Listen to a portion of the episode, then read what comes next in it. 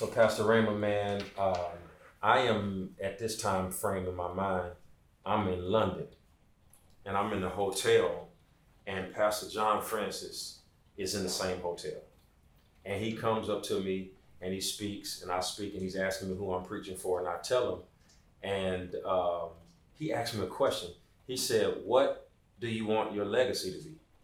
And I say to him, I'm like, you know, this is about five six years ago. I'm being frank and honest. I'm like, I'm really, I don't know. I don't know. I didn't think of legacy the way he thought of it. He thought about what do you leave behind and all that kind of stuff. And, and I came from a school of thought and mind frame.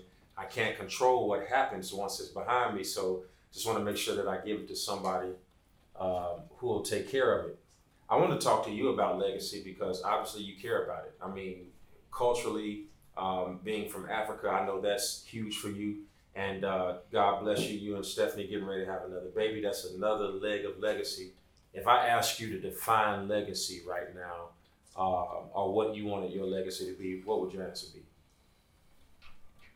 My legacy, um, first of all, thank you very much, Pastor, um, uh, for just having this time to have a conversation with me and, and to talk about legacy because a lot of people talk about destiny um, and what they they are doing, but I think that the enemy is strategic and he talks more about legacy than destiny. Why do I say that?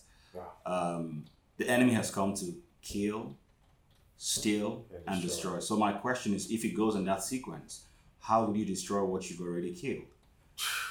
It, it, it seems to me that maybe he is looking beyond you. Um, God is a transgenerational God, God of Abraham, Isaac, and Jacob.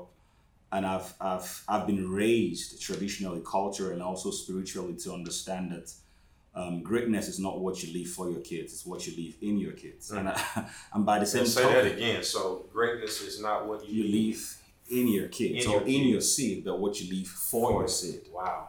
And and the enemy, um, Pastor, the enemy, I, and this is something that that was just ingrained while we're growing up. The enemy is not fighting what God has called us to do, but what God has called us to raise. And while men slept, say that again. That's that's ridiculous. uh, the enemy is really fighting what God has called us to raise, not really what God has called us to do. And a lot of people are. That's why he's strategic. He kills, then he destroys. And we've been quoting that scripture. The enemy has come to kill, steal, and destroy. So if he kills, why would he destroy? We have to stop and, and ponder and ask ourselves, how is he destroying something he's killed already? Because he's no longer So I say it like this: like I heard a pastor out of South Africa, pastor, he said that when you read that scripture, uh, there is a law that you have to attain or attach to it, the law of diminishing responsibility. So the enemy comes to kill, he comes to steal and destroy.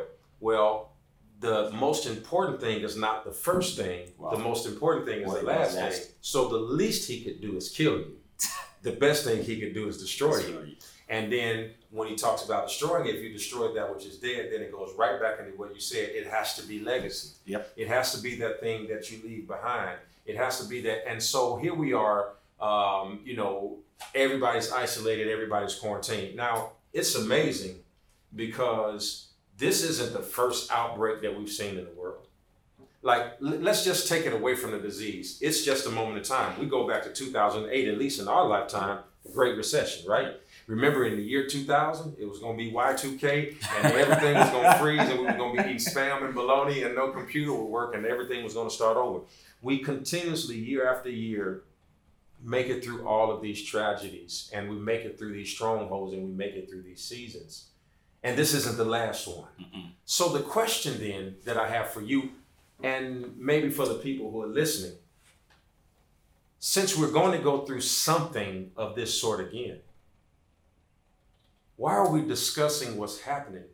And possibly should we be discussing what are we leaving behind? What message in the Bible will we bury in the sands of time so that people who come after us, when they find that bottle, will know the language or the message that we were supposed to learn in this moment? So, sir, when you were saying there's something, and this answers the question for me because really and truly, um, I want my legacy for me, besides my kids, and it's just for God to be able to say, This is my beloved Son in whom I'm well pleased. Yes. Why do I say that? Because even Jesus, he was the Word made flesh, Yes. but he needed a father and a son.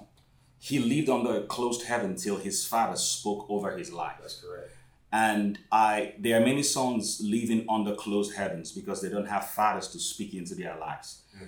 I I want to live a life under open heavens where I can live in the fulfillment of what God has called me to do.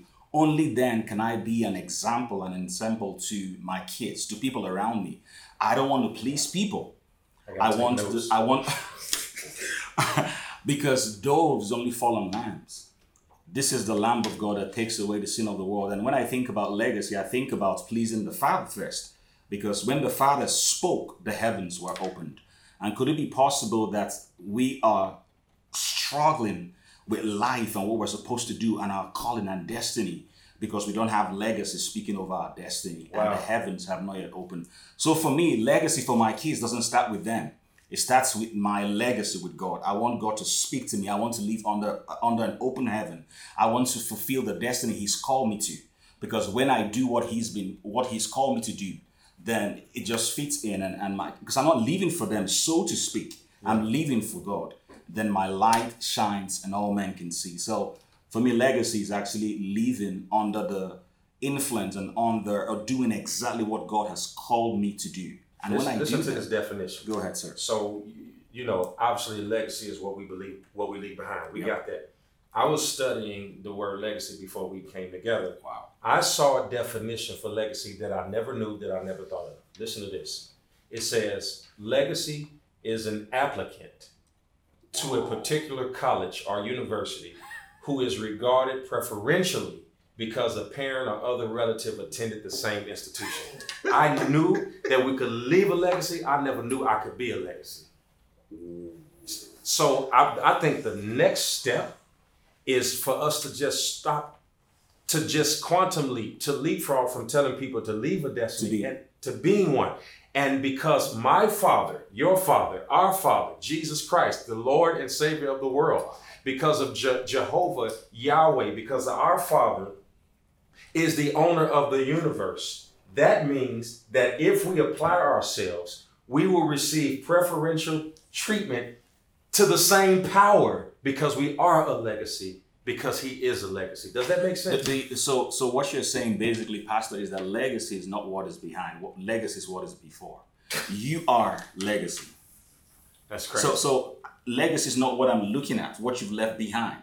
Legacy is not behind. Legacy, since it's an applicant. yes. And that's It's always before. futuristic, right? Absolutely. Wow. So that oh my God, you just open up a can of worms. I think people are gonna start going crazy because you just you just really switched our entire purview. I bet you, myself included, and everybody who's listening and watching, has always looked behind for legacy.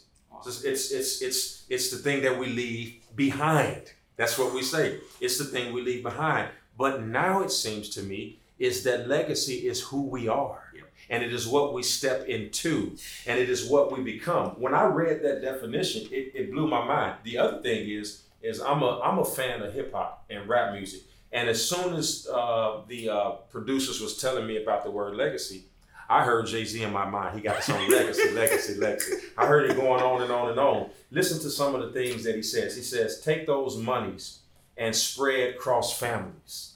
My sisters, Hattie and Lou, the nephew's cousin, and Titi, Eric, the rest to be for whatever she wants to do. She might start an institute. She might put poor kids through schools. My stake in Roc Nation should go to you. Leave a piece of your siblings to give their children to. Tidal, the champagne. He's got all of the stuff that he goes on. He said, We're going to start a society within a society. That's major, like the Negro League.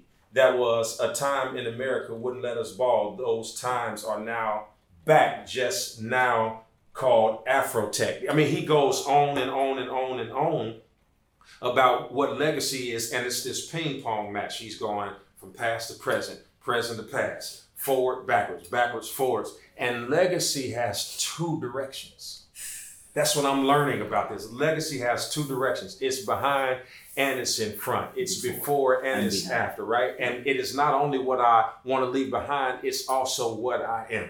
Yep. Yeah, it's what I am. So so to me, Um, you know, I think that we've got this huge res- responsibility and opportunity Yep. To recognize that that this moment is not only stripping us, but it's shaping us. Like our entire staff, I was talking to some people. People are stepping up in ways that they've never stepped up. People are being exposed in ways that they've never been exposed. Things that we were lackadaisical on, now all of a sudden we have to be sharp. And let me tell you what I told them when we started figuring out that we were going to have to stream. I said, do not bring me anything that we will not continue after the doors open back up. Wow. Because I don't want the legacy of going to our online audience and providing content for them because it was the only means that we had. And then when the doors open, we abandoned the people in Nebraska. Wow. And we abandoned the people in Miami. And we abandoned the people in California. And we abandoned the people in Virginia. Why? Because now we've got this audience. We forget the legacy. Wow. And so I told him, if this is what we're gonna do, this is what we're gonna do throughout perpetuity. This is what we're gonna do Wow. from now on. And that is how you focus on legacy about making sure that you're looking in both directions. You got Asher. He's he's gonna be before the new baby, right? And then you got Annabelle in the middle, right? Yeah. And and so when I look at you and your family, everything you do is about legacy. You don't even let people watch your kids or babysit them Mm-mm. if you don't feel something. Absolutely. I, I've seen you not go. To, I've seen you not go to work and miss money to stay at home with your kids. Why is that so important to you? It's. I mean, you just said it. Legacy for me. It's uh, because it, it's modern. They, they learn. It's. It's not what we tell them. What we are saying is so. What we're doing is so loud they can't hear what we are saying. Mm. So for me, I understand that they pick a lot from just being around. So I understand the importance. The, the, the- I, I put a lot of um, premium not on what I'm telling them to do, but on their environment because they are a seed, and the environment is more important. And if I'm going to allow the assignment Wow. to blossom, Yeah. I have to be very conscious of the environment. I can change the seed, but I can mess up with the but. I can, I can I can change the soil. Um, and once you mess up with the soil, you affect the output of the seed. So that's what happened. The parable of the of the seed. So I can change Asher. I can change Annabelle. What they have is God given, but I can mess with the seed. So if they're, instead of putting them in a seed that is full of thorns, maybe I have an opportunity and a responsibility to put them in a soil that is good. Jesus responds to us or refers to us as children, and he says, Greatest in the kingdom of heaven are the little ones. So, again, then that means the seed, the legacy, is the greatest. So, it tells me that the seed is always greater than the soil. The, the seed is always greater than the soil. You know, the soil, um, like we got dirt out here, and when we were talking about using some of this dirt, because we got acres and acres of dirt, we were told that once they dug up the soil, somebody said, well, you need to look at selling the dirt. You can sell the dirt. And we went to go try to sell the dirt and found out that we couldn't sell the dirt because the soil was bad. That the, that the soil didn't have the value that it needed. But I've never heard anybody say the seed was bad. Even there's no such thing Yep. as a bad seed. Mm.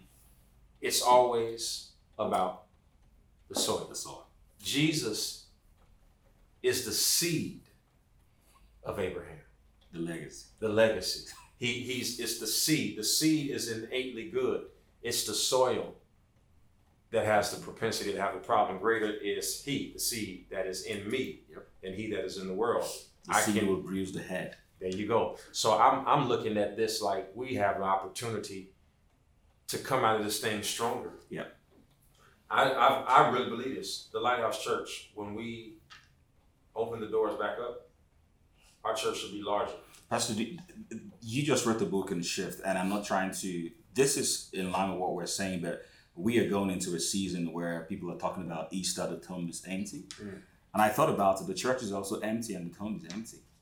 And what is the connection if maybe the power of resurrection is if Jesus stayed in the, in the tomb, we would never have a resurrection. and now the church. Where's the white flag? I gotta wait. What? So this is the first time in modern history that both the tomb and the church is empty. So that's so so we are basically in a season that is pivotal where the tomb is empty and the church is empty and we think it's a curse, we think is a plague. We are praying it away. And I I, I, I understand Corona and all, I, I get it, I get it. But could there be nothing ever surprises God? nothing. Could it be possible that this is the moment where God has been waiting for? We say 2020, vision, perspective, and all of that. We shout about it, but do we really understand it? That the, the tomb is empty and the church is empty. What would happen if Jesus stayed in the tomb? What would happen if the church stayed in the tomb? Eventually, the legacy, because I'm connecting is the legacy Jesus gave his disciples, is first of all, he had to leave the tomb, and second of all, he had to give himself to his disciples. He said, It's expedient that I go. Well, let me say this. If I had a mic, I would drop it. That is it. I'm gonna stop right there. That is, was, and will always be Pastor Rhema. Hear me? He is the campus pastor of the Lighthouse South. He is, as you can see, a phenomenal mind. Um, he did not study anything he just said. Everything he said just came off the top of his head. The church is empty, and so is the tomb. Whew. When the tomb was empty, Wow. Jesus went up. Wow. The church is empty. You on your way up. Incredible. We'll see you next time.